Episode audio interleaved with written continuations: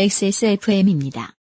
I D W K 세월호 참사 일주기에 전해드리는 히스테리 사건 파일 그것은 알기 싫답니다. 히스테리 사건 파일 그것은 알기 싫다는 에브리온 TV, 아로니아진, Steppenwolf Genuine Leather, 컴스테이션, Perfect 25 전화영어에서 도와주고 있습니다. XSFM입니다. 아로니아라는 게 이미 검증이 된 거겠지? 원산지 사람들은 사실 신경도 안 쓰는 거 아닐까? 육식을 많이 하는 사람들이니까 고혈압 예방에 좋다거나 체르노빌의 방사능 오염 생존자들 치료제 정도로 쓴다거나 그 정도는 돼야 믿고 먹지. 다 알아보셨나요? 다 사실입니다. 언제까지나 마지막 선택. 아로니아 진. 잃어버리지도 더러워지지도 않는 그녀의 스마트폰. 그 비결은? Steppenwolf 스마트폰 파우치. 충분히 고가를 지불하고도 만족하지 못한 그를 위한 지갑이 있다면 Steppenwolf 한우 가죽 지갑. Steppenwolf Genuine Leather 안녕하세요. 하루에 200km 이상을 운전하는 컴스테이션의 이경식입니다. 정해진 사양의 PC를 판매한다는 건 원칙적으로 판매자가 사용자층을 예상해 최선의 가격으로 최고의 퍼포먼스를 보여주는 부품을 골라드리는 큐레이션에 가깝습니다. 하지만 여러분은 혹시 재고 밀어내기는 아닐까 걱정하실 수도 있겠지요. 컴스테이션이 하면 다릅니다. 기초 사무용 PC가 29만 6천원, 탄탄한 기본 사양의 gaming PC가 70만 3천원, 옵션도 원하시는 대로 바꾸고 추가하실 수 있습니다. 011-892-5568번으로 지금 전화 주십시오. 컴스테이션은 조용한 형제들과 함께합니다. 원래대로면은 방송이 원래대로면 사람을 소개해야죠. 예, 이용 상임 수석입니다. 안녕하십니까. 오랜만에 뵙는 것 같습니다. 그렇습니다. 물뚝심송 상임고문도 앉아 계십니다. 예, 반갑습니다. 네. 어, 원래대로면 사람을 소개한 다음에 그 외에 다른 여러 가지를 해야 되는데 음, 그리고 또한 원래대로면 에, 오늘은 이제 4.29 재보선 어, 선거 방송이 나오는 날인데 그렇습니다. 예. 어, 저희가 이제 청와대 안 알려줌 시리즈를 하면서 어, 매우 다급한 순간에 방송을 하거나 아니면 한, 한 5개월 전에 다급한 순간을 예고하거나 음, 그런 적이 있었어요? 이번 정권 들어서서 정권이 흔들린다, 블라블라, 블라블라. 다급한 상황 많이 봤습니다만, 이렇게까지 긴박한 상황은 처음 봤습니다. 상당히 긴박하죠. 이게 세계사를 통틀어 이런 일이 있었는지 저는 모르겠습니다. 카노사의 굴욕? 어, 음, 그 예외성으로 보면 거의 그 수준에 육박한다고 저는 봅니다. 그렇죠.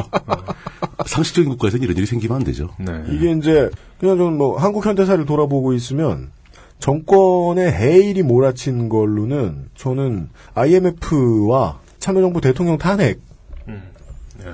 이후에 저는 지금 가장 커 보입니다. 이 건이. 아, 조금만 더 과거로 하나 있죠. 저 박종철 씨 고문치사 사건. 음, 뭐, 그 이후로 휘청을 했죠. 516이라거나, 4.1, 4.119라거나. 6.25라던가. 뭐 있었는데요. 어, 네. 해외 사례를 보면 닉슨의 워터게이트라든가. 예. 클린턴의 뭐 고추게이트. 아, 그, 부적절한. 사상 네. 최초로 예, 퍼스트레이디에 도전하고 있는 아저씨. 예. 빌 시절에. 빌 대통령 시절에. 어, 버스, 그, first, first, 아, 지금 이미 버스 그렇게 저, 해야 되나? 그렇게 지금 running 하고 있어요. 어. Bill for First Lady 2016. 아, 그렇구나. 예. 어. 그 보통 first husband라고 부르지 않나? 아직 맞는 단어가 준비가 안 됐죠. 없죠. 예, 그런 적이 없었으니까. 그렇다고 지금 저희가 대한민국이 미국보다 먼저 여자 대통령을 배출해낸 국가다. 자랑스러워할 때냐. 그런 상황은 아닌 것 같습니다. 어. 아, 저, 긴급하게 예. 아, 125회를 우선 내 보내고 갑자기 뒷전에 밀려나 버린. 네. 아무도 관심을 안 가지고 있는. 슬픕니다. 재보궐선거 이야기를. 예. 아, 내일 이 시간에 정규방송 시간에 내보내도록 하겠습니다. 예. 어, 물뚝심송 상인고문이 본의 아니게 어, 쿼터를 안- 네, 하나 얻어가지고 그, 뭐냐. 그, 그건 포털하기보다는 사실, 사실상 땜빵 요원 뭐 이런 거 아닙니까? 아니 오늘은 중요한 얘기잖아요. 아, 중요하죠. 예, 중요한 얘기죠. 그 데이터 센트럴 그 예고를 해드리면, 그, 이번에 그, 다른 국회의원들도 많이 나와가지고, 그 관심을 그나마 끌고 있는데, 예. 네, 광역의회 의원 한 군데 있고요. 네. 예, 이번에 또 그, 무소속 기초의회 의원들이 굉장히 많이 나왔습니다. 어, 그렇죠. 그렇습니다. 네. 네. 어, 이분들, 그 난감하죠. 예, 그분들 아, 그분들이 이렇게 면면을 살펴보면 네. 우리가 시장을 가거나 출퇴근할 때 이렇게 보는 분들이에요. 네. 그래요? 예, 그 동네에 계시는 아주 익숙한. 예, 그런 분들과 다름없는. 음. 이용이 없는 자료를 아, 탈곡기처럼 빻고 있습니다 지금. 네, 그래서 네. 저는 이것이 내 이야기, 내 아버지가 출마했다 이렇게 보시면 더욱 재밌을 것 같다는 아버지나 예고를. 뭐 삼촌이나. 네네네. 네. 어, 아버지 센트럴 내일 이 시간에 네. 기대해 주시고 어머니 센트럴 예. 기대해 주시고 예. 어, 오늘은 정치 갑작스러운 125회입니다. 어, 인터넷상에 또 SNS상에 네. 굉장히 많이 돌아다닌 이야기입니다. 음, 네, 네. 아, 그렇습니다. 예, 심지어 그 직책이 뭐였죠? 마사 마사오님이 변태. 임산부. 그것도 딴 때도 아니고 막 스토리를 준비하고 있는데 네. 뜬금없이 트윗을 날리셨더라고요. 마사오 기동 임산부께서 예. 네. 참 mobilized 예. pregnant. Pregnant 마사오. 어, 그러니까 그 이명박 정권을 거치면서 네. 굉장히 많은 의혹이 서려 있는 자살 사건이 벌어졌다. 그렇습니다. 예, 그 리스트를 쭉 보여주면서 네. 이 정도면은 뭐 죄송하지만 소설가 김진명 씨가 책을 한 권 더 내야 되는 거 아니냐. 그래서 저는 저 트윗을 안 했으면 좋았을 걸이라는 생각과 함께 아, 마사오님은 예, 트위터를 안 하는 게 좋을 거예요. 예, 네. 자체를. 아, 예. 어, 그래서 제가 그 답 멘션을 날리기를 음. 김진명 씨도 목숨은 한 개다. 그렇습니다. 예. 네. 김진명 씨가 지금 아무 때나 이렇게 많은 의혹들이 있는 걸 보니 고구려는 되게 컸나 보다. 이런 소리 할 때가 아닙니다. 이명박 정권을 거치면서 밝혀지지 않은, 그러니까 뭐 사, 실 자살이라는 것만 알지 자살의 원인을 알 수는 없지 않습니까? 그렇죠. 자살하신 분이 미리 얘기를 해놔도 100% 신뢰가 안 가는 판에. 이건 뭐 저 사회 심리학자들이 늘 겪는 고통이죠. 그렇죠. 자살은 통계화하기가 너무 어렵다. 뭐 과학적으로 분석하기가 거의 불가능하죠. 네. 뭐 자살했다가 다시 돌아온 사람이 있는 것도 아니고. 네 네, 맞습니다. 그 목록에 대해서 많이들 제목만 쭉 보셨을 텐데 이번 참에 그 목록을 한번 다시 재조명하고 정리를 해드리는 시간을 갖도록 하자 라는 네. 게 이번 시간의 취지입니다. 네. 이 데이터를 남겨야겠다는 생각이 들었습니다. 예, 뭐 굳이 제목을 짓자면 네. 범인은 아직 살아있다. 아이고. 아, 무섭다. 이 제목 내보내야 돼? 어, 아 범인이 누군지 모르잖아요. 아, 그렇죠. 예, 모르는데 뭐. 네. 우리도 모르니까 하는 거죠. 범인이 죽었다는 소식 아직 못 들었으니까. 그리고 범인이 있는 건지. 그렇죠. 범인이 있는지도 모르는 거죠. 네. 예. 어, 첫 번째부터 시작을 해보죠. 그 1번 타자는 김유찬 씨입니다. 김유찬 씨. 김유찬 씨. 예. 김유찬. 행방묘연. 시기 불분명. 1992년 대선 때 당시 그 현대그룹 회장, 속칭 왕 회장 정주영 씨가 출마를 했었죠. 예. 그때 정주영 씨가 만든 정당이 통일국민당입니다. 맞습니다. 예, 기억하시는 분이 얼마나 계실지 잘 모르겠네요. 의석도 꽤 있었고. 맞습니다. 예. 그런데 현대건설, 그 정주영 회장이 세운 그 현대왕국, 현대그룹에 속해 있는 네. 현대건설 사장까지 여기만 이명박은 통일국민당을 외면하고 네. 민주자유당 전국구 국회의원으로 정계에 입문합니다. 그렇습니다. 그 문제 때문에 정주영과 이명박의 사이가 대단히 틀어졌다. 그래서 그 왕 회장이 이명박 전 대통령에 대해서 뭐라고 예. 뭐. 예, 막 뭐, 뭐라 뭐라 했죠. 예, 뭐라 나쁜 말을 많이 예. 하셨던 걸로 아- 전해지죠. 네. MS로도 쓸 수 없다. 네. 그런 얘기를 했다죠. 아, MS 맞네요. 예. 네. 근데 당신이 그때부터 이명박 전 대통령은 파란을 몰고 다녔어요. 네. 전국구 공천받아 전국 되는 건 별거 아니잖아요. 네. 그런데 전국구 의원이 되고 공직자 재산 공개하는 과정에서 네. 본인이 보유하고 있는 아파트와 부동산 가격을 형편없이 낮게 신고를 합니다. 네. 그게 들켜가지고 불성실 신고 문제로 한바탕 소란을 일- 일으키기도 하고 이게 요즘은 기본 옵션 같아서 그렇죠. 당시에는 그건 심각했죠. 마치 도청 하나 했다고 미국의 대통령이 날아가듯이 예. 그 당시에는 큰 일이었습니다. 그리고 전국구 의원이 된 이후 95년도에 대정부 질문 자리에서 그 서울과 부산을 잇는 500km, 그 총 연장 500km 정도의 경부 운하 건설을 제안합니다. 패티시의 싹을 보입니다. 이게 바로 이제 사실상 4대 강의 원형이었던 거죠. 네. 어, 예. 아, 이거 오- 그 오래된 거군요, 생각보다. 굉장히 오래된 겁니다. 그 예. 이것은 그 이명박 의원이 제시했던 이 마스터 플랜은 이후에도 규모가 큰 대규모 토목 사업은 워낙에 정치인들에게 매력이 있기 때문에 그렇죠. 매번 정권마다 한 번씩 지대 검토를 합니다. 예. 그리고 그것을 일거에 묵살했던 인물이 노무현 전 해수부 장관이었고요. 그렇죠. 보통은 이런 거를 이런 그 거대한 토목 사업을 국회의원이 제안만 해도 네. 지지로 올라가요. 그렇습니다. 기대감이 이제 일기 시작하는 거죠. 이게 구현된다면 나 나는 무엇을 할 수 있을까 하는 기대감들이 모이면서 후원금도 늘어나고 어, 삽을 뜬단다. 예.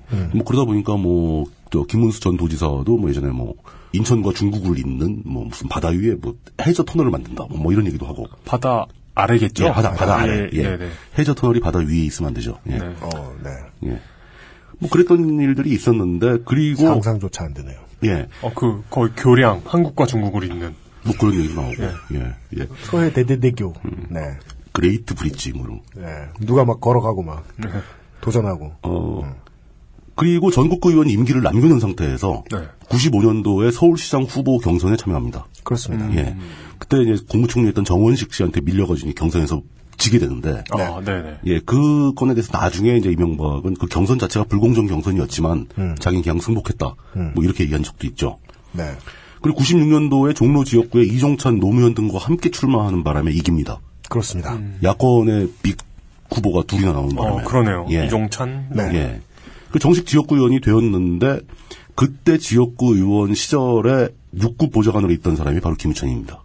네. 이명박의 직접 보좌관이었어요. 바로 그냥 수족 같은 사람이었던 거죠. 네. 그런 보좌관 김유찬 씨가 기자회견을 열어가지고 이명박 종로구 지역구 국회의원이 네. 선거 과정에서 선거 비용을 7억을 써놓고 7천만 원만 신고했다. 네. 비용 축소를 했다라고 네. 폭로를 합니다. 그리고 그 폭로에 이어서 그 건 때문에 이걸 김우찬이 폭로를 하겠다고 하니까 이명박과 그 밑에 있는 참모들이 김우찬을 해외로 도피시켰다. 네. 도피시켰다는 건 이제 강제로 너 좀 나가 있어 뭐, 뭐 이렇게 하와이에 좀 가 있어 뭐, 뭐 이런 네가 가라. 예, 네가 뭐 가라. 그런 분위기였던 거죠. 근데 이 문제는 실제로 법적으로 문제가 됩니다. 네.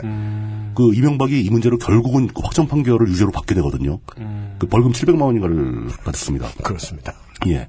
어, 의외로, 의외로 많지 않네요? 어, 근데 이제 문제는 그게 선거 과정에 7억 7,700순으로. 그래가지고 이 확정 판결이 나오면은 국회의원직을 박탈당하니까. 맞습니다. 그래서 이명박 대통령은 참 대단하게 행동을 하죠. 이 사건의 진행 추이를 쭉 보다가 네. 거의 대법 확정 판결이 나올 것 같다라는 분위기가 드니까 네. 자진해서 국회의원을 사퇴합니다. 그렇습니다. 용단을 내리셨네요. 예. 그리고 보궐선거가 벌어져서 그때 보궐선거에 노무현 전 대통령이 종로구 지역구 의원직을 갖게 되죠. 네. 예, 그런 역사가 있습니다. 네.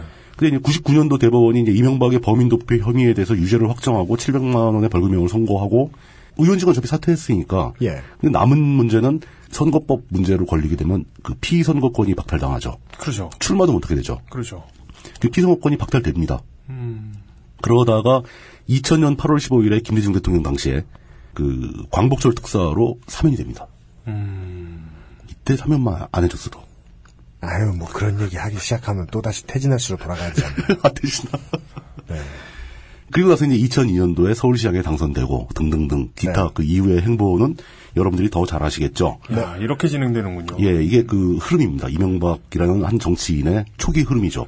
생각해보면 그 각하 대선 치르시기 직전에 예. 한나라당 경선할 때 우리 학교 교수님들이 이명박 서울시장 그 시립대 와가지고 연설한 거 동영상 틀어주고 수업 시간에 그리고 그 이명박과 박근혜 비교 에세이 쓰기 하고 막 그랬었는데 헐. 진짜? 생각해보면 미친 짓이었는데 왜 그땐 그걸 그 미친 짓인 줄 몰랐지 지금도 그러는데 학생들은 역시 또 미친 짓인지 모르고 하고 있잖아요. 그러니까 예. 어찌됐든 간에 김유찬은 지역구 의원 이명박을 의원직에서 물러나게 만드는 폭로를 한번 하고 그 다음에 대선을 앞두고 2007년 대선을 앞두고 네. 한번 더 의혹을 제기합니다. 그렇습니다. 그때는 이 이명박 후보의 부동산 투기 의혹을 제기하는 거죠. 네. 그리고 2007년 2월에는 그 부동산 투기 의혹이 근거가 부족하다. 그뭐 어떻게 알아냈냐, 뭐 잘 좀 애매하다, 뭐 이런 얘기가 나오게 되자 2007년 2월에는 과거 96년도 선거법 위반 사건에 있었던 사건을 하나 더 지릅니다. 그게 위증 교사에 관련된 주장이죠. 위증 교사 예. 그러니까 이명박 후보가 그 96년 당시에 돈 축소하고 뭐 이런 걸로는 이제 다 재판을 받았지만 자신에게 위증할 것을 강요했다. 음, 거짓말할 것을 강요했다라는 거죠. 그리고 그 대가로 약 1억 2천 정도의 돈을 줬다.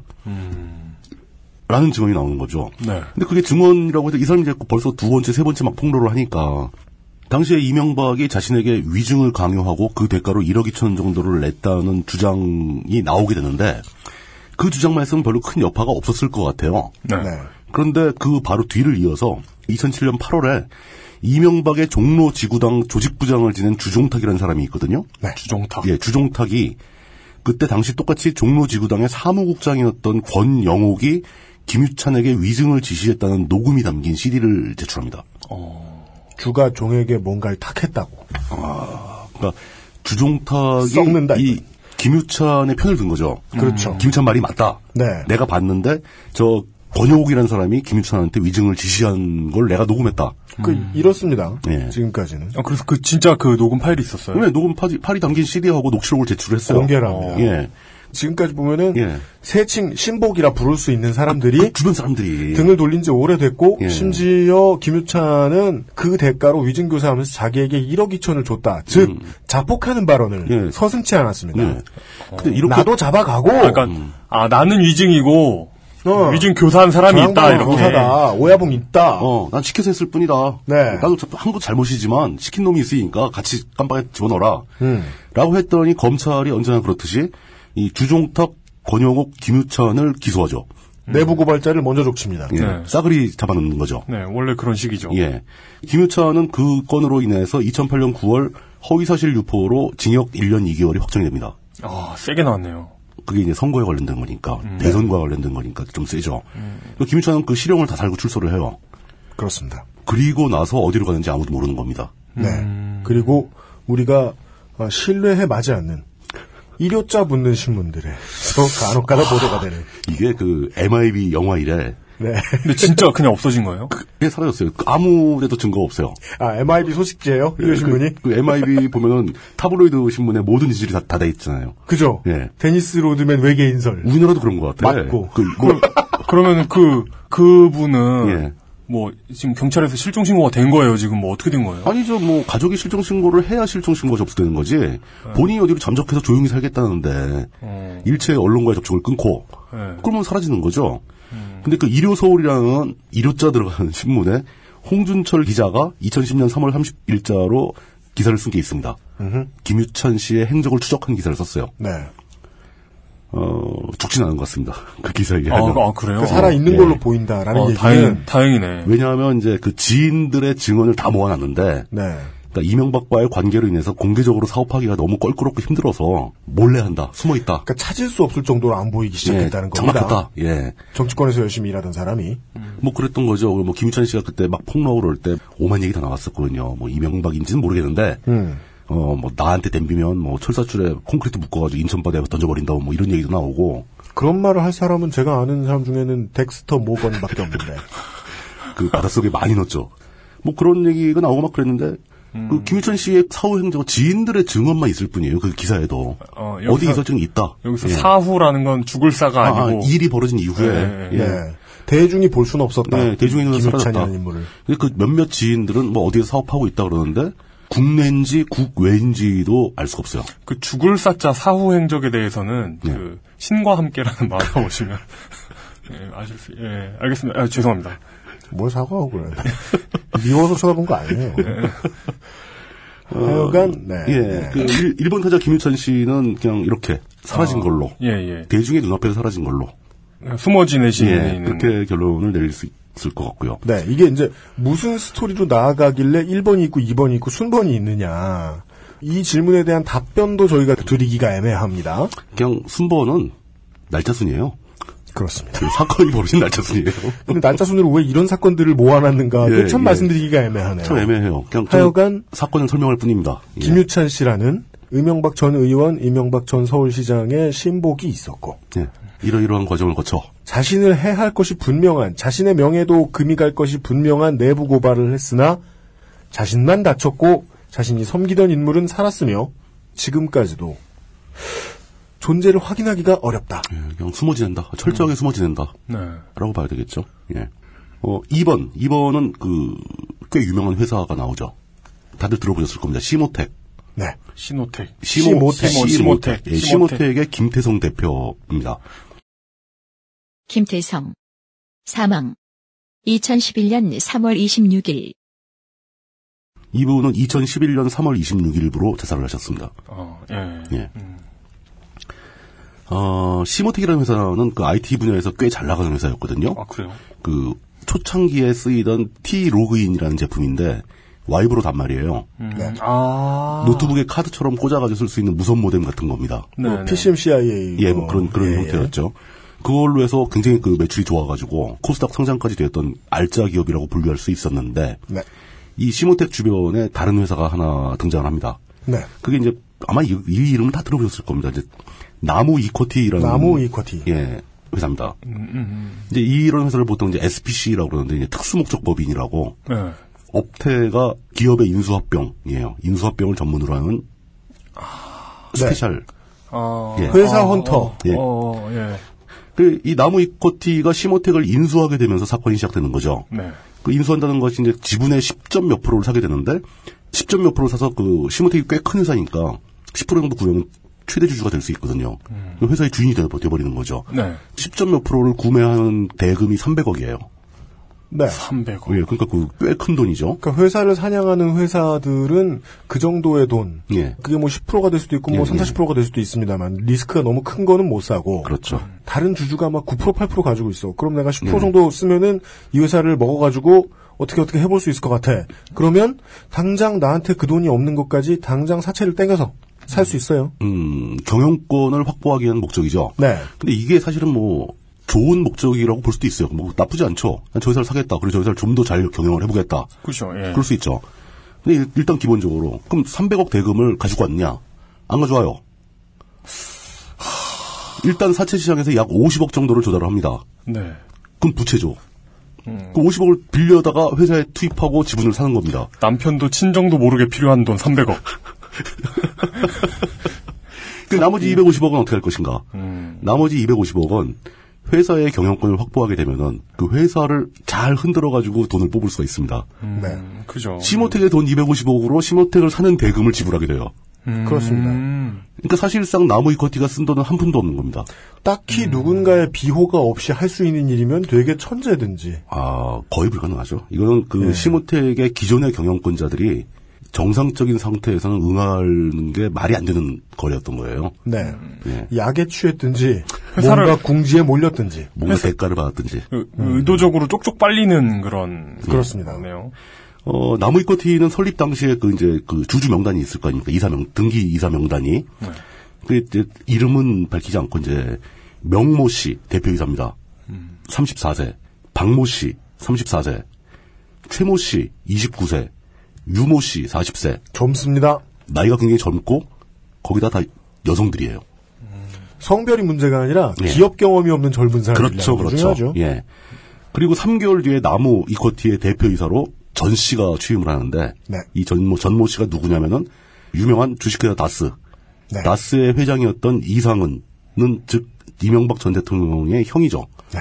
이상은의 사위입니다. 네. 그러니까 이명박의 조카 사위인 거죠. 전모 씨가. 당시에 우리 사회에 가장 강력한 권력을 가지고 있었던 이명박의 조카 사위가 나무 이코티의 대표이사로 취임을 하게 되는 거죠. 그럼 나무 이코티는 또 시모텍의 최대 주주니까 네. 그 전모 씨는 시모텍까지 지배할 수 있게 되는 거죠. 네. 다시 기억해 주십시오. 2011년입니다. 예. 이명박 전 의원이 대통령이 되었을 때입니다. 대통령 말기죠, 그것도 정권 대통령을 말기죠. 예. 한참 하고 있을 때입니다. 그러니까요. 네. 예. 나무 이코티는 시모텍을 그런 방식으로 그런 기이한 방식으로 인수를 해버리더니 대표이사 등 임원을 싹 갈아치웁니다. 점령군이니까. 네. 뭐 그때 원래 사람들은 다 그 전모 씨가 그 조카 사위가 시모텍의 대표이사가 되는 걸로 생각을 했는데 네. 뜻밖의 시모텍의 대표이사는 시모텍 내부에서 나온 엔지니어 출신의 김태성 씨가 대표가 됩니다. 이분이 자살한 분이죠. 어. 네. 예.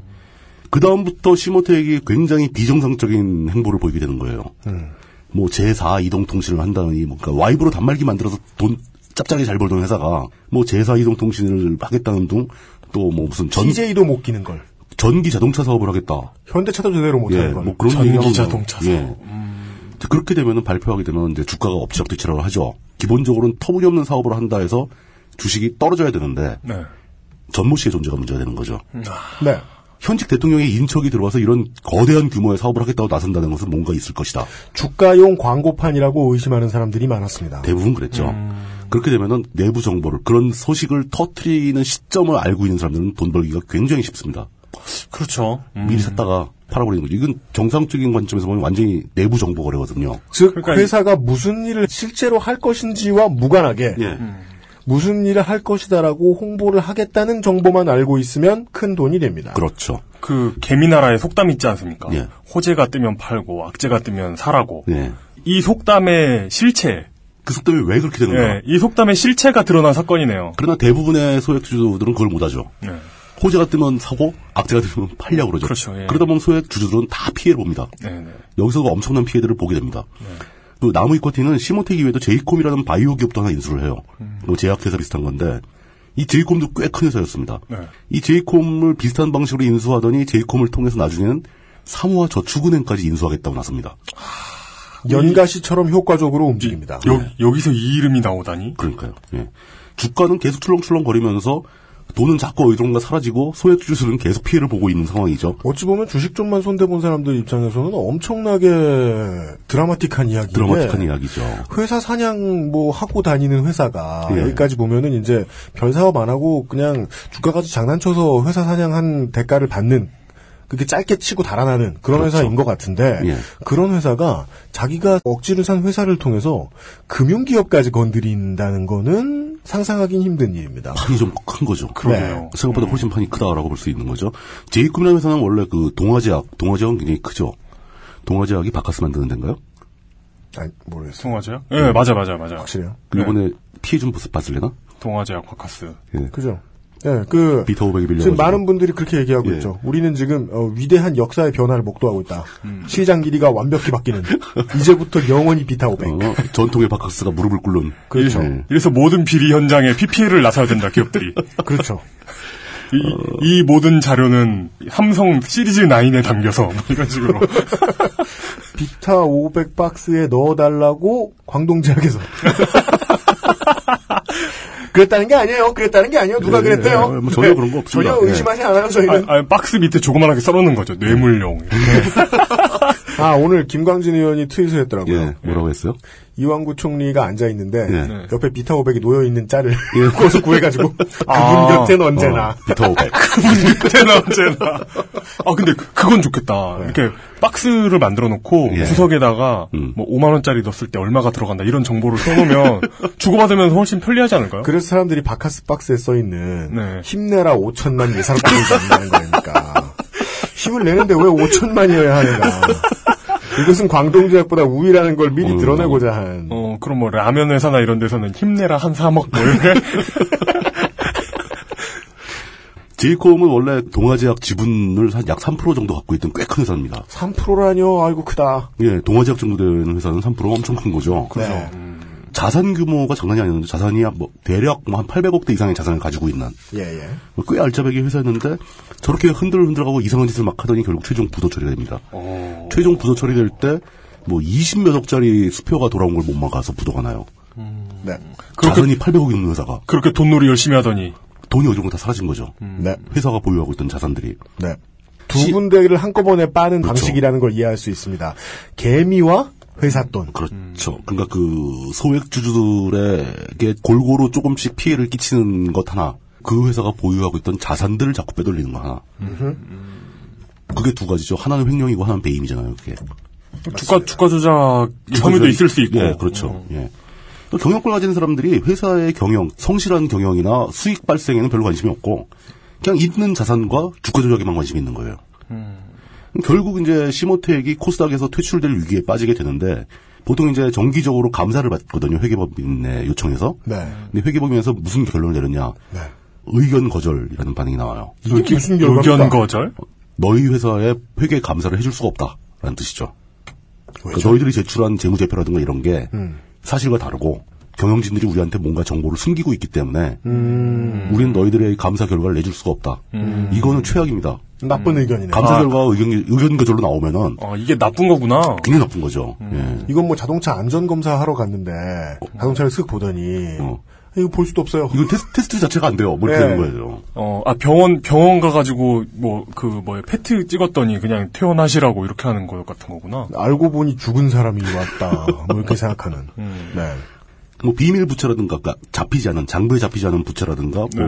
의심스러운 회계 등 또 그리고 경영진의 횡령이나 배임 등이 포착됐을 때 회계법인은 의견 거절을 내게 됩니다. 어. 그리고 이게 알려지게 되면 단계적으로 네. 코스닥에서 퇴출 절차가 진행, 진행되죠. 네.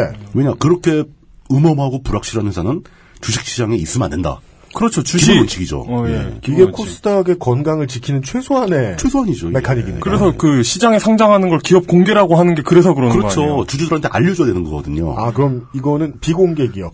그죠? 예, 근데- 공개됐던 기업이 비공개스러운 짓을 많이 하게 되는 거죠. 그러니까 이런 짓 하는 건 좋은데, 그러니까 이 사람들이 이 주식 사가지고 피해 볼 짓은 하지 마라. 피해 볼게 할 회사니까 시장에는 음. 나오지 말아라 이거죠. 시장에 다시 들어가라. 예. 어, 시장에 나와서 팔지 마라. 뭐 이렇게 되는 거죠. 나쁜 짓은 니들끼리. 문제는 그게 시모텍이 아니더라도 코스닥 상장이었던 기업이 예.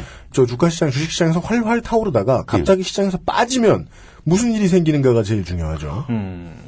소액주주들 입장에서는 자기가 갖고 있던 주식들이 몽땅 하루아침에 휴지가 되는 거잖아요. 네. 그렇죠. 거래가 불가능해지는 거잖아요. 공식적으로. 코스닥에 퇴출되면 소액주주들의 피해는 공식적으로 엄청나게 됩니다. 근데 그런 압박을 받는 상황에서 그 의견 거절이 날라온 상황에서 김태성 대표가 자신의 승용차에다가 연탄불을 피워놓고 아마 번개탄이겠죠. 자살하게 되는 겁니다. 네. 그런데 엔지니어 출신 내부 승진 예. 대표가. 그러니까 그냥 탁 털어놓고 얘기하면 바지로 이용을 당하다가 자신이 감당하지 못할 상황에 봉착을 하게 된 거죠. 네. 이- 이때 이제 들, 저, 드러난 사실이 자살 직전에 김 대표가 그 이명박의 조카 사위였던 전모 씨에게 문자를 보낸 게 나와요. 네. 이러이러 해가지고 회사 자금이 사라진 것으로 인해 의견 거절이라는 감사 결과를 받게 됐다. 네. 라는 상황을 알려주는 거죠, 전모 씨한테. 음.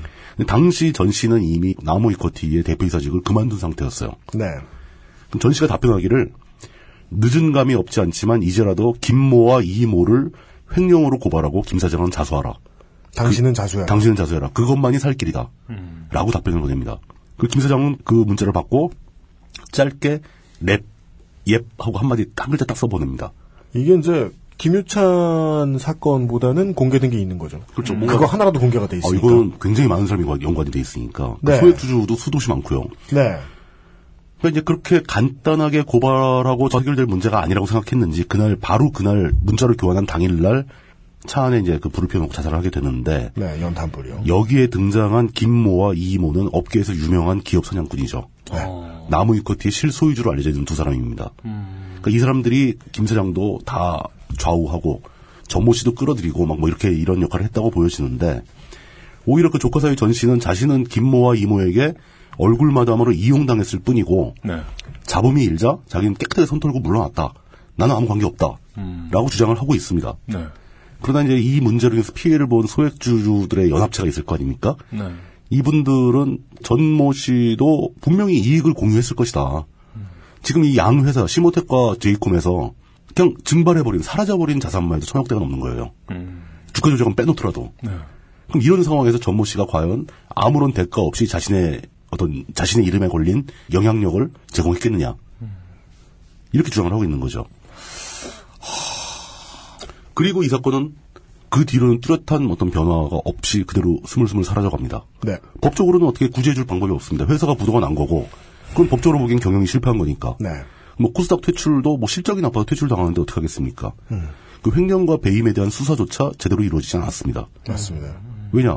그걸 고발해야 할 사람이 고발을 안 하고 죽어버렸잖아요. 그렇습니다. 소액주주들이 고발하는 거는 파괴력이 훨씬 약하죠. 그렇죠. 그리고 이 사건은 이렇게 아주 찝찝한 뒷맛을 남기고 종결돼 버려요. 남은 것은 김태성 씨만 자살을 예, 했습니다. 김태성 대표가 자살을 했다.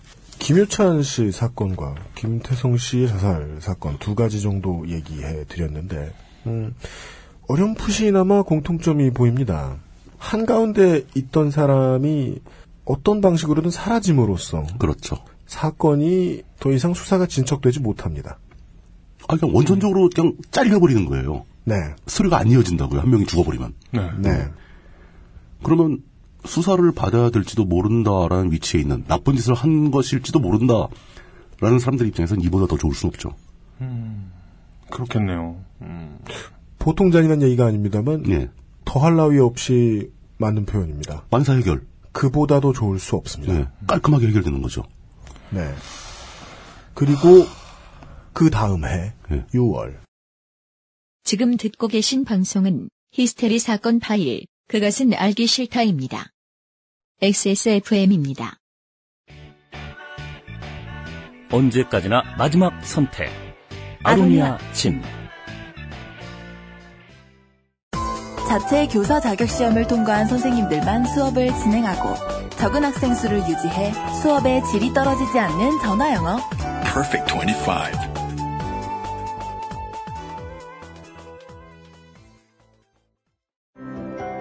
잃어버리지도 더러워지지도 않는 그녀의 스마트폰. 그 비결은 Steppenwolf 스마트폰 파우치. 충분히 고가를 지불하고도 만족하지 못한 그를 위한 지갑이 있다면 Steppenwolf 한우 가죽 지갑. Steppenwolf, genuine leather. 김병일. 사망. 2012년 6월 24일. 3번 김병일입니다. 김병일. 김병일. 예. 2012년 6월 24일에 2012년 6월 24일이면은 그 총선 직후죠. 맞습니다. 예. 홍콩에 있는 한 아파트에서 자살한 시체로 발견됩니다. 홍콩 경찰 시신으로 발견됩니다. 예, 시신으로 발견됩니다. 근데 홍콩 경찰은 외부인의 침입 흔적이 전혀 없는 것으로 보아 자살로 판단된다라고 네. 확인을 합니다. 네. 그럼 이 사람이 누군데 왜 홍콩 가서 죽었느냐?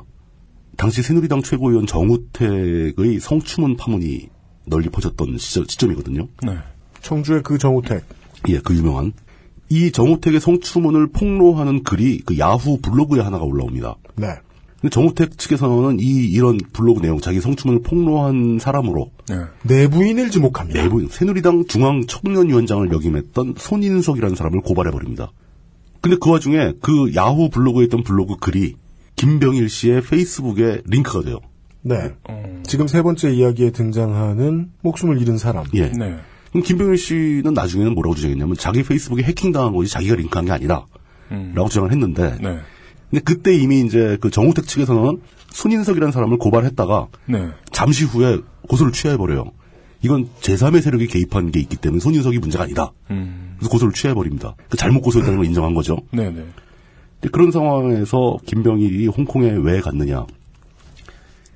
김병일이라는 사람은 청주중학교, 청주고등학교, 보통 이렇게 도시 이름을 딴 학교는 그 도시 명문이요. 제일, 제일 네. 명문이죠. 그죠. 청주중학교, 청주고등학교를 나와서 연대 정외과 출신으로 그 행시 합격한 사람이에요. 명문을, 예. 그리고 이 사람도 내부인입니다. 완전 내부인이죠. 서울시장, 그 이명박 전 대통령이 서울시장을 할 때 서울시 대변인이었어요. 한 식구죠. 네, 진짜. 예. 예. 아주 가까운 한 식구죠. 그리고 아주 주목받을 만한 경력이 또 하나 있는데 이분이 주목하지 마세요. 민주평통 자문위원 사무처장까지 했습니다. 그렇습니다. 예. 우리 저 민주평통 자문위원하고는 역임 시기가 맞진 않습니다. 예, 좀 다르죠. 따라서 물뚝상임 고문은 이 사건에서 제외해 주겠습니다. 그 연루되지 않, 않을 자신이 있어요. 그렇습니다. 예. 어, 이분이 그러니까 그때 새누리당 공천에서 자기가 공천을 받는데 공천장을 반납을 해요. 그 대가로 민주평통 사무처장직을 받게 됩니다. 음, 김병일이. 예. 네. 근데 이제 실제로 검찰이 나중에 조사한 결과 그 정우택 성추문 폭로 사건의 그 주범, 그 야후 블로그를 쓴 사람은 네. 원희룡의 보좌관 출신인 신우코리아 대표 이왕재라는 사람으로 밝혀집니다. 이 사람도 완전히 외부인은 아니네요. 다 또 그, 그 네. 동네죠. 그 사람이 야후 블로그를 쓴 것으로 추정되고 또 이 사람이 홍콩에서 김병일 전 사무처장을 만나기도 했다고 합니다. 근데 검찰이 이 사실을 포착하고 아 이왕재가 핵심인 것 같다. 네. 이 폭로의 핵심이 음. 이왕재가 지금 어디 있냐라고 찾아봤더니 네. 저축은행 비리 관련해서 이미 구속되어 있던 사람이었어요. 네.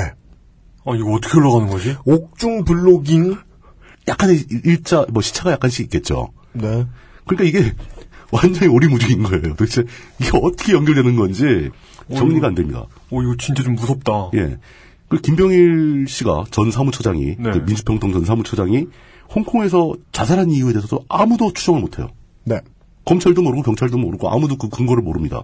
그냥 뭐 홍콩에 갔더니 밤하늘을 바라보고 있다가 갑자기 삶의 회의가 몰려와서 돌아갔을 수도 있죠. 근데 아마도 나름대로 엘리트 코스를 밟아온 지식인으로서 굉장히 착실하게 사는 분이었다고 얘기를 합니다. 주변에서는. 지나치게 추한 일에 연루된 것이 부끄러워서 자살했을 수도 있다라고 주장하는 경우도 있어요. 근데 혹시 확- 전혀 확인할 수가 없는 거죠. 정말이지 참고하실 필요가 없는 추측입니다. 예, 그건 그냥 각자 사람들이 자기 하고 싶은 대로 말하는 것들이거든요. 그런 건. 수사가 시작된 시점에서 자살했습니다. 그러니까요. 네. 진짜 뭔가 오리무중 느낌이 있네요, 예, 이 사건은. 경찰이 이 사람이 홍콩에 있는 걸 알고 홍콩에 연락해서 언제 들어올 거냐, 우린 너 소환해다가 조사를 해야 된다. 일정을 협의하는 과정에서 굉장히 성실하게 응하다가 갑자기 죽어버린 거예요. 네. 여기서 확실한 것은 저는 오히려 그 홍콩 경찰의 판단밖에 없다고 봅니다. 아파트에 누가 침입한 흔적이 없으니 자살이다. 이거 말고는 우리한테 주어진 믿을만한 정보는 하나도 없어요. 뭘 해석해드릴 방법도 없어요. 예. 그냥 관련자들이 뭐 다 한 가락씩 하는 사람들이라서 네. 어느 쪽에 무게가 실리는지도 모르겠고. 그냥 홍콩 경찰의 의견을 따르는 수밖에. 예. 최소한의 정보. 예, 그렇죠. 이게 세 번째 얘기였습니다. 네. 어, 제가 예측했던 게 틀리지 않네요. 어, 세 가지 이야기를 해드렸고요. 아직까지 대단한 커넥션을 저희들이 뭐 이렇게 확신을 가지고 어, 주먹을 꽉 쥐고 말씀드리지는 못했습니다. 실제로 알 수도 없고요. 제가 그냥 뭉뚱그려 아무렇게나 말씀드린 것 정도 외에는 공통점이 보이지 않습니다. 뭔가 큰 추문이 터지기 직전이었고 수사 혹은 여론의 움직임이 스멀스멀 올라오던 차에 이 문제의 한가운데 있는 것으로 지목되었거나 의심을 받던 인물이 목숨을 잃거나 사라진 사건들을 알려드릴 따름입니다. 예. 그것뿐이죠. 네. 그거밖에 없습니다. 우리 손에 들어온 사실은. 이건 아마 이제 뭐 음모론 쪽으로 보면 이제 뭐 내부에서의 권력 간의 충돌의 사, 사고라고 보는 거죠. 근데 그거에 대해서 뭐 어떻게 해서도 연기시킬 방법이 없는데요, 뭐. 김병일 씨가 돌아가시고 정확히 10개월 뒤인 2013년 4월 24일로 옵니다. 네 번째입니다. 이번에는 임준호 씨. 임준호. 사망.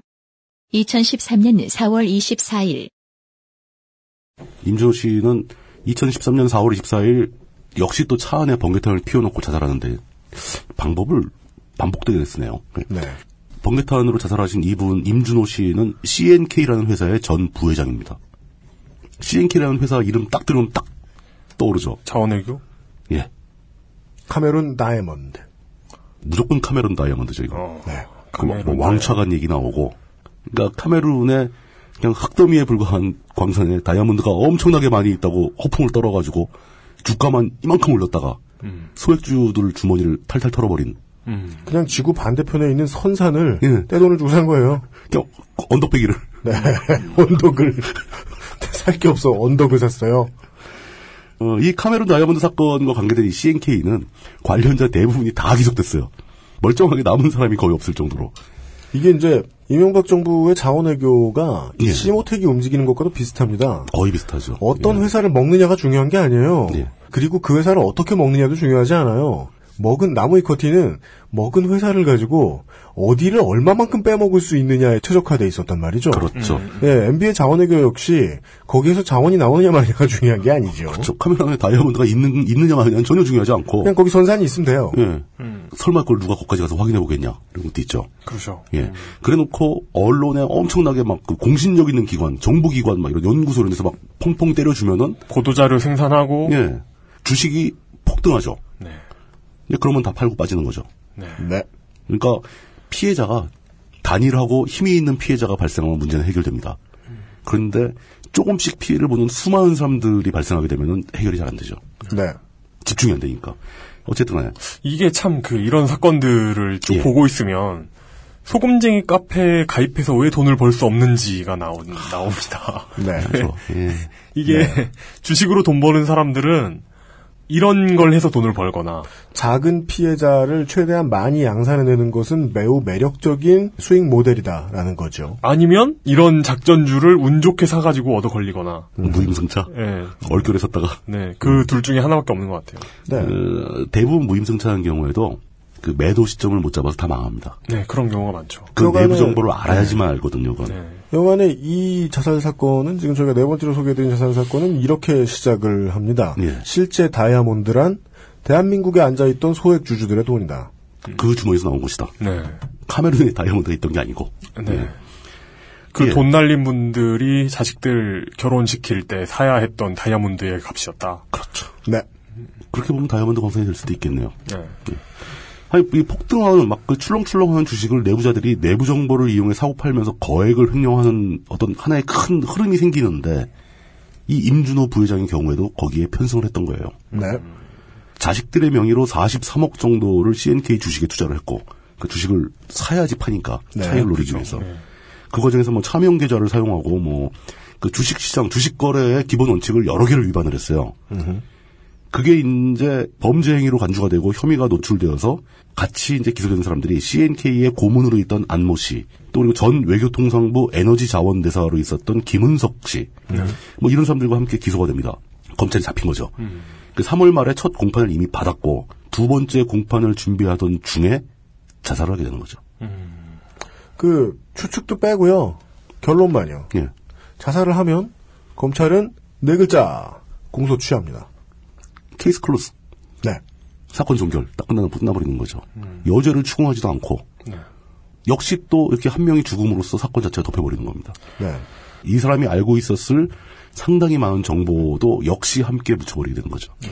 경무에 시달리는 검사들이 아기 자식 생일 다가오는데 아이고 하나라도 일 줄어서 잘 됐다. 이렇게 생각해서 기뻐하는 것과는 비교되지 않을 정도로 그렇죠. 기뻤을 사람들이 있었을 겁니다. 그렇겠죠. 일종의 어떤 세상의 이목, 세간의 이목이 자신에게 다가오는 그 경로가 네. 완전히 차단되는 거니까. 대형 도둑질이 있었고 예. 돈을 잃은 사람이 있는데 돈을 가져간 사람을 찾다가 수사가 종결됐으니까요. 국가는 이 사건에 대해서 더 이상 이제 관심을 보이지 않을 겁니다. 네. 이런 패턴이 굉장히 일관되게 흘러오는 것 같아요. 그러게요. 예. 계속 그 그러게요. 경로가 차단됩니다. 사람이 죽음으로써. 어, 또 있습니다. 이거는 제가 넣을까 말까 고민하다가 그냥, 그냥 넣었는데. 그리고 어, 그 전해에 잠시 시간을 돌려서 예, 예. 2012년 1월로 돌아옵니다. 박모 교수. 사망. 2012년 1월 18일. 이것은 이제 타이밍으로 보면은 박근혜 대통령의 임기가 시작되기 1년 전 이명박 대통령의 임기의 마무리 단계에 나오던 이야기들 중에는 이런 것들도 있었습니다. 어, 이명박 서울시장 시절에 무슨 문제가 있었기에 이런 일이 생기는가라고 많이 의혹이 생기던 일들 중에 돈과 관련되지 않은 몇 안 되는 사건 그렇지만 사람들에게 굉장히 충격적이었던 사건이죠. 남대문 그 승리문이 완전히 전소해버렸잖아요. 네. 집권하자마자. 네. 보통 이러면 옛날, 예전에는 이제 왕을 어떻게 재단에 바치거나 그러는데. 그때 뭐 그런 말씀하시는 분들도 많았습니다. 예, 이게 그랬었죠. 이건 징조다라면서 저희들은 뭐뭐 과학적인 사고를 하자면 그건 알 수가 없는데 알 수가 없는데 하여간 이 사건 관련해서 희생자가 한 명이 있었습니다. 그렇게 승리문이 이명박 전 대통령 집권 초기에 화재가 발생하면서 전소해 버리고, 그거를 복원하는 과정에서조차 비리가 많이 있었다는 얘기는 세간에 꾸준히 흘러나왔었죠. 그렇습니다. 예. 예, 그렇죠. 그런데 이거를 검증하는, 그 복원 작업을 검증하는 검증단이 형성이 되고, 네. 뭐 비리가 많다고 그러니까, 그렇죠. 거기에 참여한 사람입니다. 충북대학교의 교수로 있던, 있었던 박모 씨인데, 네. 이게 보통 검설감리가 아니죠. 그렇죠. 이거 그렇죠. 아니죠. 이거 이건 그 현대적인 건축물이 일단 이거죠. 아니고 인간문화재급들이 들어가서 그렇죠. 작업을 뭐 해야 되니까. 장인급들이 막 들어야 되는데 그 의혹 중에서 승리문을 보고하는데 러시아산 싸구려 소나무를 썼다라는 의혹이 나와서 네.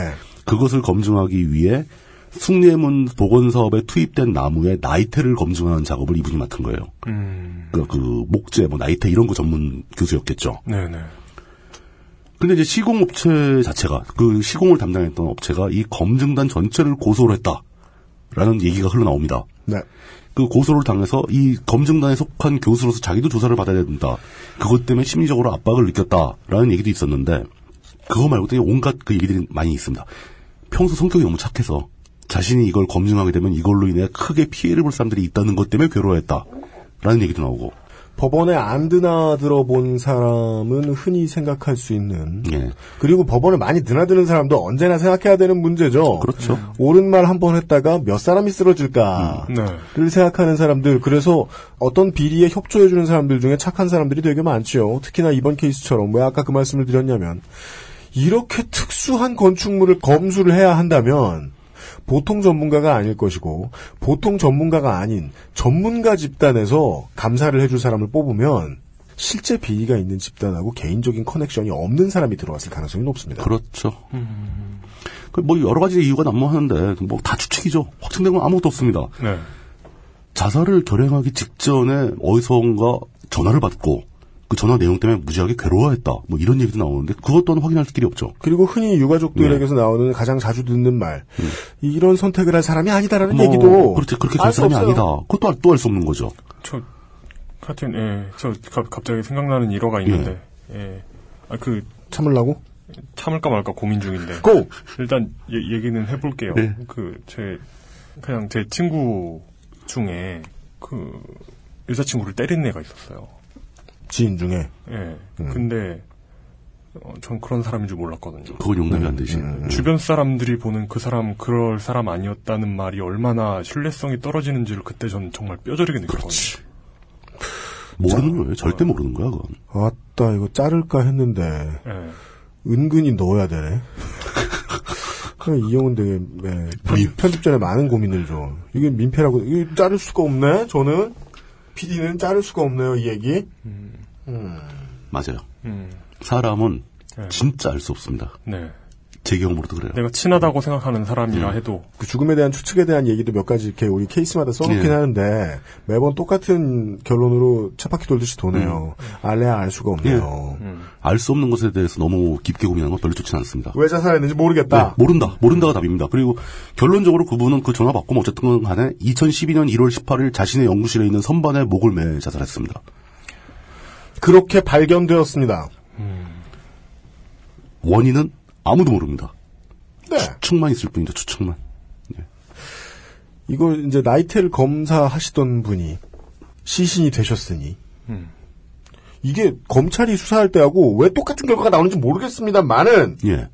경찰과 검찰이 이분이 돌아가신 것에 대한 수사를 종결해 버리면서 남대문과 관련된 의혹들에 대한 점검도 흐지부지 일제히 같이 녹아버리는 거죠. 됩니다. 누가 무서워서 검증하겠습니까? 그러니까. 이것은 검경과 무관하게 진행되던 일이었음에도 불구하고 그렇죠. 거의 중단됩니다. 그냥 올스톱되는 거죠, 뭐. 비슷한 결론들이 계속 나오고 있고요. 예. 그리고 시간은 372일 전으로 돌아갑니다. 홍정기. 사망.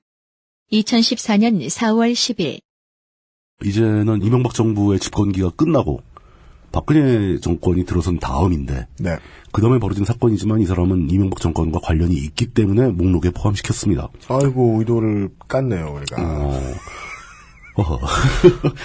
2014년 4월 10일 감사원의 감사위원, 감사위원이 굉장히 높은 겁니다. 감사위원이 차관급이에요. 어, 차관급. 감사원의 감사위원이면 그 참판 그- 참판급. 그렇죠, 참판급이죠. 음. 감사 내용들을 최종 결정하는 위치입니다. 네. 실로 존나세. 예. 네, 존나. 아, 오랜만에 듣는다, 그 이름. 해먹으려고도 많이 해먹을 수 있는 자리고. 그럼요. 예. 네, 휘둘러도 여기저기 휘두르고 다닐 수 있는 자리다. 사람 잡자고 들면 여러 사람 잡을 수 있는 자리죠. 네. 예. 네. 그런 감사위원이었던 홍정기 씨가 자신이 살던 아파트 13, 13층과 14층 사이의 유리창, 그 계단식 아파트에 보면은 어, 계단에, 계단에는 계단에 층과 층 어, 사이에 유리가 있죠. 하나 있- 있죠. 계단을 두 번 왔다 갔다 해야 되니까 네. 그 유리를 열고 나와서 뛰어내렸습니다. 투신 자살을 했죠. 네. 이 홍 의원은 이명박 정권 시절에 감사원의 사무총장직을 맡아서 1년 4개월 정도 근무를 했던 사람입니다. 감사원 사무총장이면 예, 굉장히 높은 거죠. 예. 정권 내부의 문제를 누구보다도 더 많이, 더 자세하게 알고 있어, 있을 것이라고 추정되는 사람이긴 하지만, 그게 어떻게 자살로 이어지는지는 아무도 모르는 거죠, 또. 당시 경찰은 어떤 식으로 수사의 결론을 내렸냐면은, 그때 당시에 홍 의원이 병원에서 우울증 치료를 받고 있던 중이다. 우울증이 사실 굉장히 무섭거든요. 언제 어떻게 될지 모르는 병이라서, 네네. 뭐, 우울증을 얕보시면 안 됩니다. 우울증은 진짜 심각한 질병이에요. 그리고 병원 다니세요. 병원 치료로 확실하게 호전될 수 있는 병입니다. 네. 네. 그거, 예. 그럴 용기로 살지 그러냐, 이런 얘기만큼 쓸모없는 소리는 없습니다. 예, 그건 전혀 앞뒤가 안 맞는 그건, 얘기고. 그건, 예. 우울증은 질병이고요. 결국은 이것도 자살의 원인에 대해서는 우리는 아무것도 모르고 넘어가는 거죠. 경찰은 우울증 때문 끝 이거예요. 그거는 이제 이성적으로 예. 의심할 만합니다. 경찰이 그렇게 말하고 수사를 종결했다는 거는 합리적인 수사는 아닌 것 같죠. 왜냐하면 저희가 꾸준히 말했기 때문이죠. 예, 예. 자살자의 심리를 무슨 수로 결론 내느냐. 네. 근데 이 질문은 중요하기 때문에. 자살 직전에 그 우울증 치료를 받아왔다라는 것은 경찰 입장에서는 굉장히 합리적인 이유로 채택할 수 있는 거죠. 저는 합리적인 이유라기보단 매력적인 이유라고 아, 매력적인 거 부르고 그래. 싶습니다. 채택하기 좋은 이유라고 볼 수 있죠. 맞습니다. 예.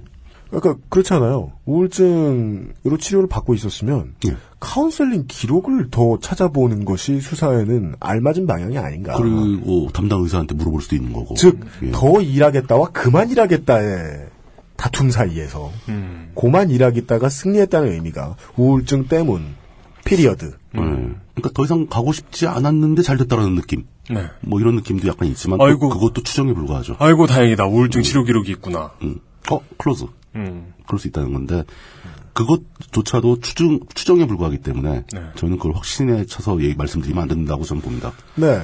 여섯 개 정도의 이야기를 전해드렸는데, 어, 또 하나 정, 또 하나쯤에 그 공통점들이 보입니다.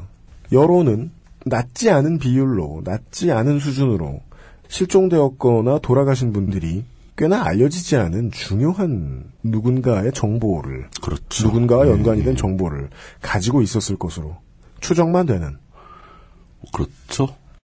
지금 듣고 계신 방송은 히스테리 사건 파일, 그것은 알기 싫다입니다. XSFM입니다. 내 인생의 6개월이 그냥 날아가 버렸어. 한국인 가게에서 일했지. 퇴근하면 집에 그냥 있었지. 친구도 못 만들고. 워킹 홀리데이 진짜 별로야. Um, excuse me. Why don't you call Perfect 25? 뭐? Perfect 25. 그래서 뭔데 그게? Perfect 25 English phone call service. 이거 말하는 거야? 퍼펙트25.com? Oh, you got it right.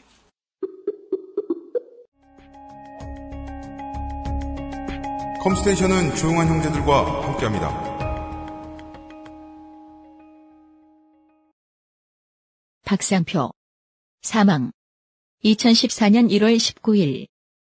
일곱 번째는 유사하면서도 또 약간 색다른 사건인데 2014년 1월 19일에 벌어진 사건입니다. 박상표 씨라는 분이 수의사 연대라는 단체의 정책국장을 하시던 분입니다. 이분이 서울 시내 호텔방에서 사망한 채로 발견됩니다. 네. 이 박 정책국장은 사건 한 달여 전에 자신이 운영하던 동물병원, 그러니까 수의사예요, 수의사. 수의사 연대니까. 예, 예. 그 동물병원을 정리하고 건강과 대안이라는 그 식품, 뭐 인권, 노동 관련 연구소 활동에 열성을 보이던 그런 분이었습니다. 네. 여전히 똑같이 주변 분들은 자살할 이유가 하나도 없다. 굉장히 놀랍다. 라고 보고 있는 거죠.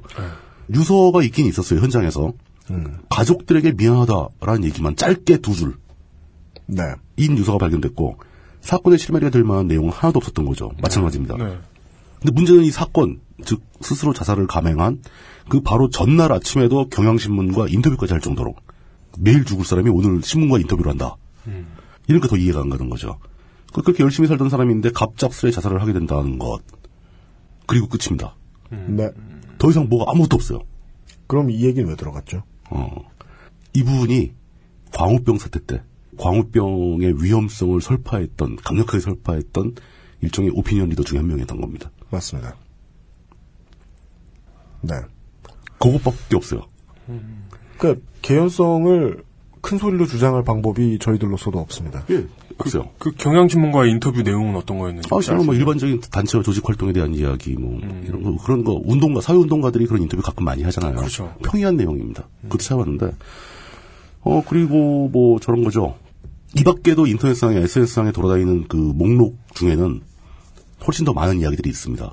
근데 제가 여기 올리지 않은 것들은 이보다 더 개연성이 없거나 도저히 연관되었다고 보기 힘든 그런 것들은 많이 뺐어요. 단어 몇 개 바꾸죠. 네. 개연성을 찾아내지 아, 못했습니다. 개연성을 찾지 못하는, 예.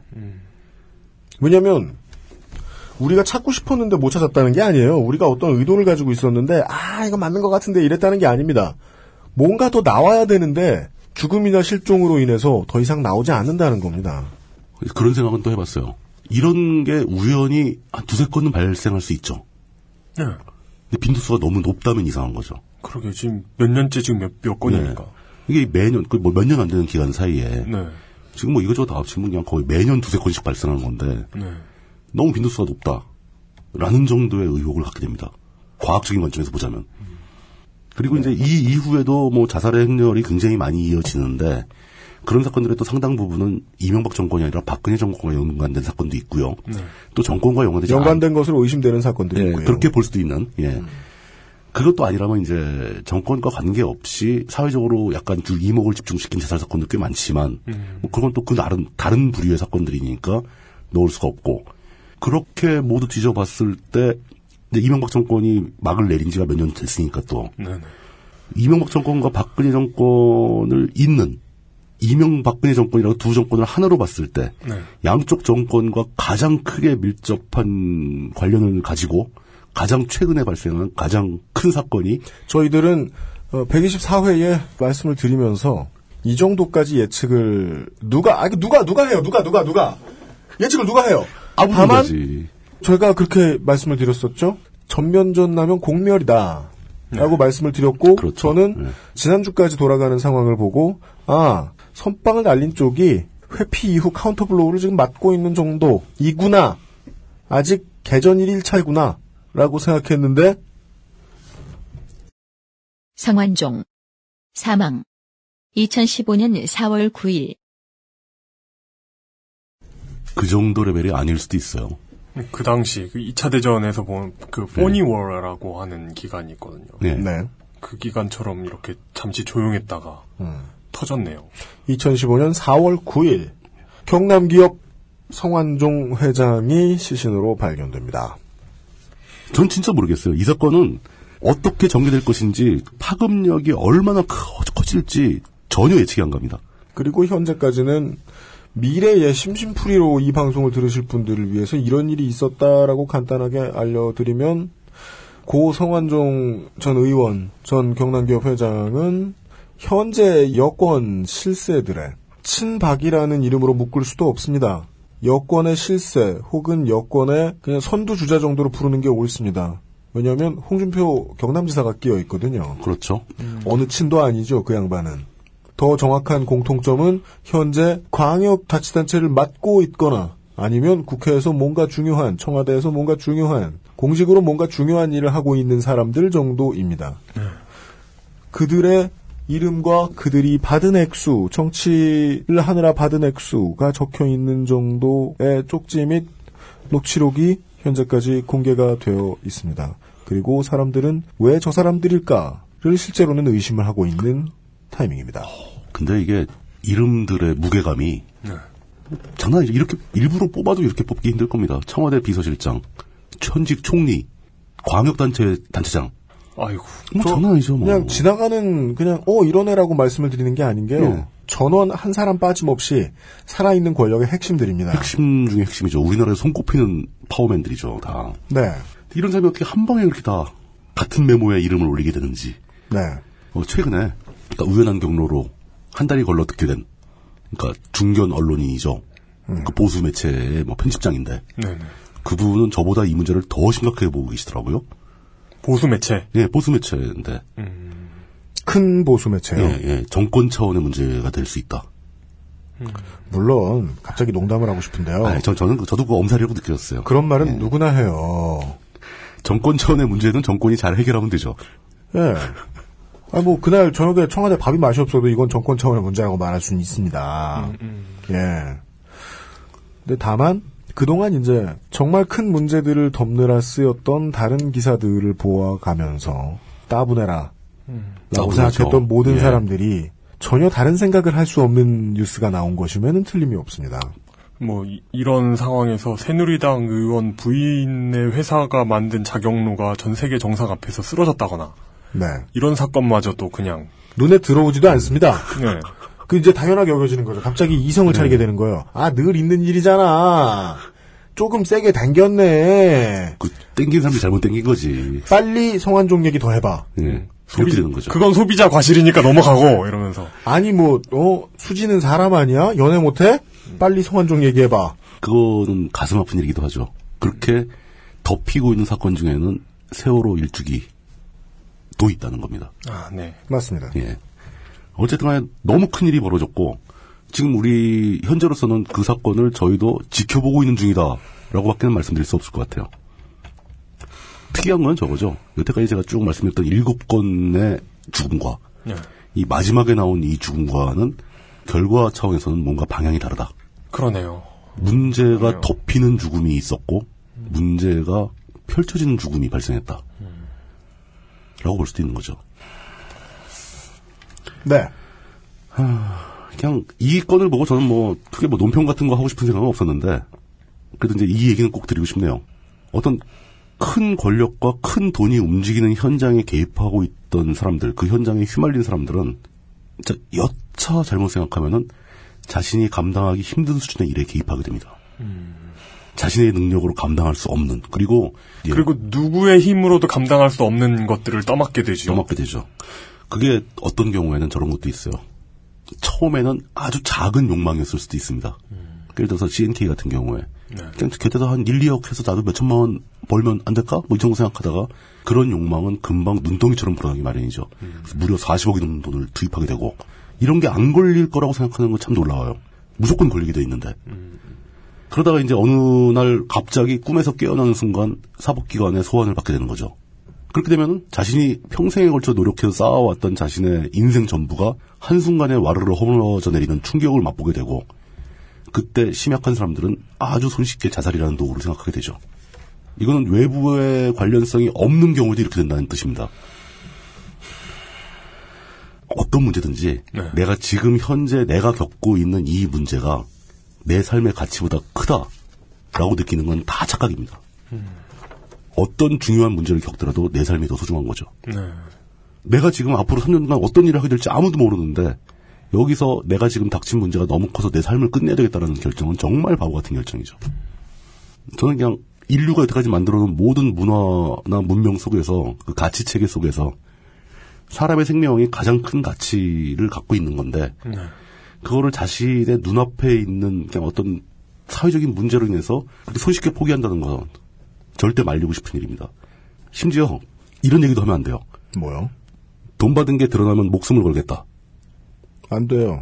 그렇게 하면 안 돼요. 어떤 사악한 악당의 생명도 굉장히 소중한 생명입니다. 그 제가 요구하는 것은 우리나라 사법당국은 하루속히 이완구 총리의 생명을 보호해야 돼요. 본인으로부터 보호해야 돼요. 네. 빨리 조치를 취해야 됩니다.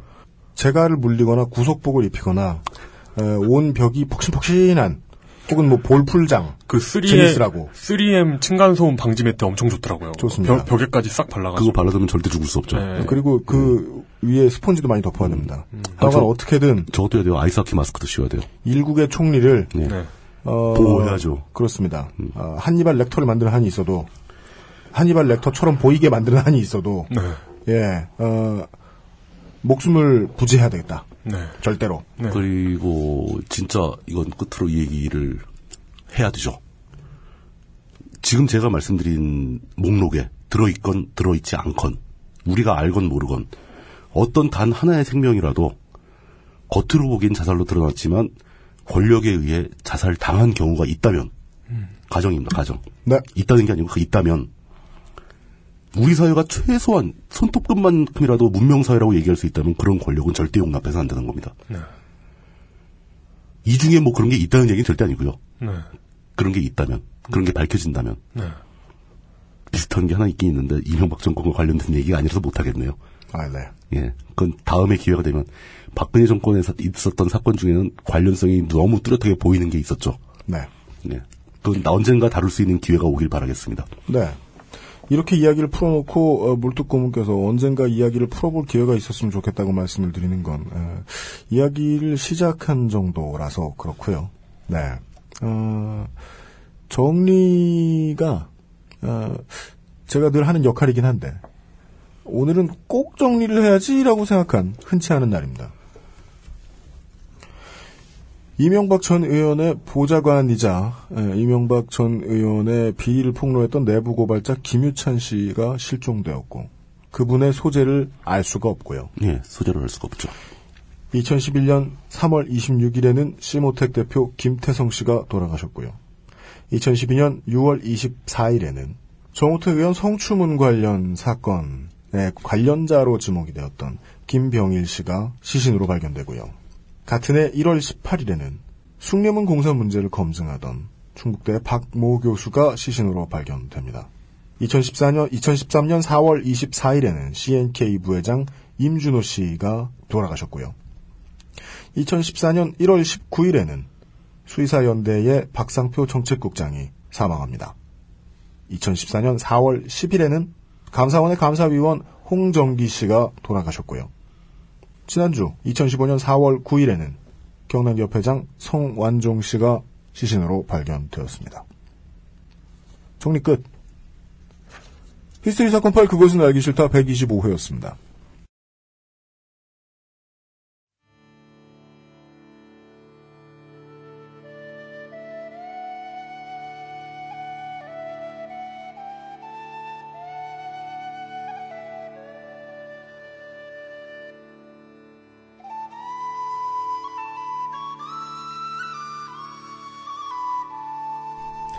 프로레슬러 김남훈 선수가 저희들 녹음이 있기 몇 시간 전 자신의 페이스북에 남긴 이야기를 읽어드리고자 합니다. 1년 전 봄날 제주도에서 강연 요청을 받았다. 일정을 4개 정도로 잡고 메일이 오갔는데 그 중 하나가 4월 16일. 나는 바이크를 타고 갈 요량으로 카페리를 검색했고 인천에서 출발하는 세월호가 딱이었다. 그러다가 다른 날로 강연이 잡혔고 비행기를 탔다. 그러다 4월 16일 300개의 우주가 가라앉는 모습을 TV로 보았다. 내가 저 배에 탔을 확률 25%. 식빵을 네 조각으로 잘랐을 때 하나 집어먹을 확률. 등골이 서늘했다. 내가 만약 저 배에 있었다면 나는 어찌했을까? 구명조끼는 입었겠지. 배는 점점 기울어지고 헬리콥터 소리는 들리지만 구조대는 오지 않는 상황. 나는 어찌했을까? 밖으로 뛰쳐나갔을까? 유리창을 깨려고 했을까? 생존에 대한 나의 시도는 성공했을까? 아니면 팽목한 게시판에 키 182cm로 시작하는 인상차기로 남았을까? 가끔 악몽을 꾼다. 다이빙배를 탄 잠수부가 되기도 하고 시신 안치소에서 자원봉사하는 이가 되기도 하고 멱살 잡히는 공무원도 되어본다. 하지만 기울어진 배 안에서 엄마를 외치거나 맨발로 자식을 찾는 부모가 되어보지는 못했다. 진정한 악몽은 아직 꾸지 않은 것이다. 1년 전 바로 지금이다. 300개의 우주가 가족들과 친구들과 사랑하는 이들과 점심을 먹으며 인천에서 배를 타고 제주도에 갈 생각에 들떠 있었을 것이다. 귀한 점심이다. 귀한 시간이다. 지금 제 목소리 뒤에 흐르는 곡을 잠깐 소개해 드리겠습니다. 유니세프의 홍보대사이기도 한 뉴질랜드 출신의 싱어송라이터 헤일리 웨스튼라가 부른 2008년 곡 A Thousand Winds, 천 개의 바람이라는 노래입니다. 작곡을 한 사람은 일본의 작곡가 만 아라이이고요. 만 아라이가 일본어로 번역해서 테너 아키가와 마사부키가 부른 센노 가세니나 때 천개의 바람이 되다는 오리콘의 연간 싱글 차트에서 1위를 차지한 최초의 클래식 음악이 되었습니다. 이 노래의 가사는 1932년 메리 엘리자베스 프라이라는 미국의 한 가정주부가 동네에 살던 유태인 아이의 이야기를 듣다 떠오른 내용을 종이봉투에 적어둔 것이 그 시초라고 합니다. 배경 이야기 속의 유태인 아이는 2차 대전 당시 독일군에 붙들려 죽음을 맞이한 어머니의 임종을 곁에서 지키지 못한 슬픔에 대해 메리 프라이에게 들려주었고 메리 프라이는 그 이야기를 이런 식으로 정리합니다. 내 무덤 앞에 서서 울지 마오. 나 거기 없소. 나 그곳에 잠들지 않았다오. 나는 천의 바람이 되어 날고 있소. 눈 속에서 다이아몬드처럼 빛나고 있소. 나는 곡식 연근은 햇빛이요. 부드러운 가을비라오. 아침에 당신이 깨어나면 나는 고요히 날아올라 둥글게 비행하는 새들이라오. 나는 밤에 빛나는 부드러운 별들이라오. 내 무덤 앞에 서서 울지 마오. 나 거기 없소. 나는 죽지 않았소. 내 무덤 앞에 서서 울지 마오라고 세칭된 제목 없는 이 12줄짜리 시는 저작권도 주장하지 않고 조용히 주변 사람들에게만 가끔 보여준 원작자 덕분에 폐경 이야기가 언론을 통해 정확히 알려지기까지 66년이 걸렸습니다.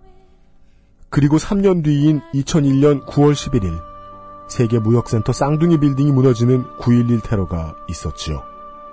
이 시가 이때 많은 미국인들을 위로하면서 전 세계로 퍼져나갑니다. 그리고 얼마나 더 흘렀을까요? 작곡가 김효근 씨가 메리 프라이의 시를 번역하고 곡을 입혔고 이 곡이 노무현 전 대통령의 빈소에서 쓰입니다. 두 번째로 듣고 계신 곡은 세월호 참사가 있은 지 20일 뒤인 2014년 5월 6일 147명의 음악인들이 모여 함께 부른 내 영혼 바람되어입니다. 내일 이 시간에 다시 뵙겠습니다.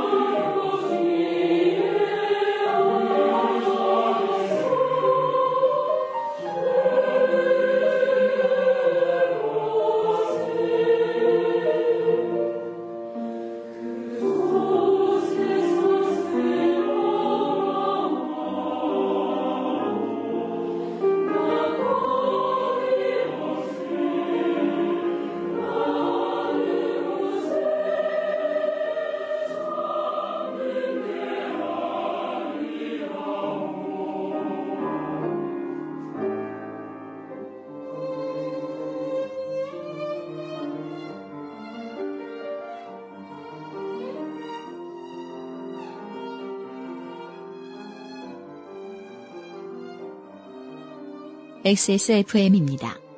I D W K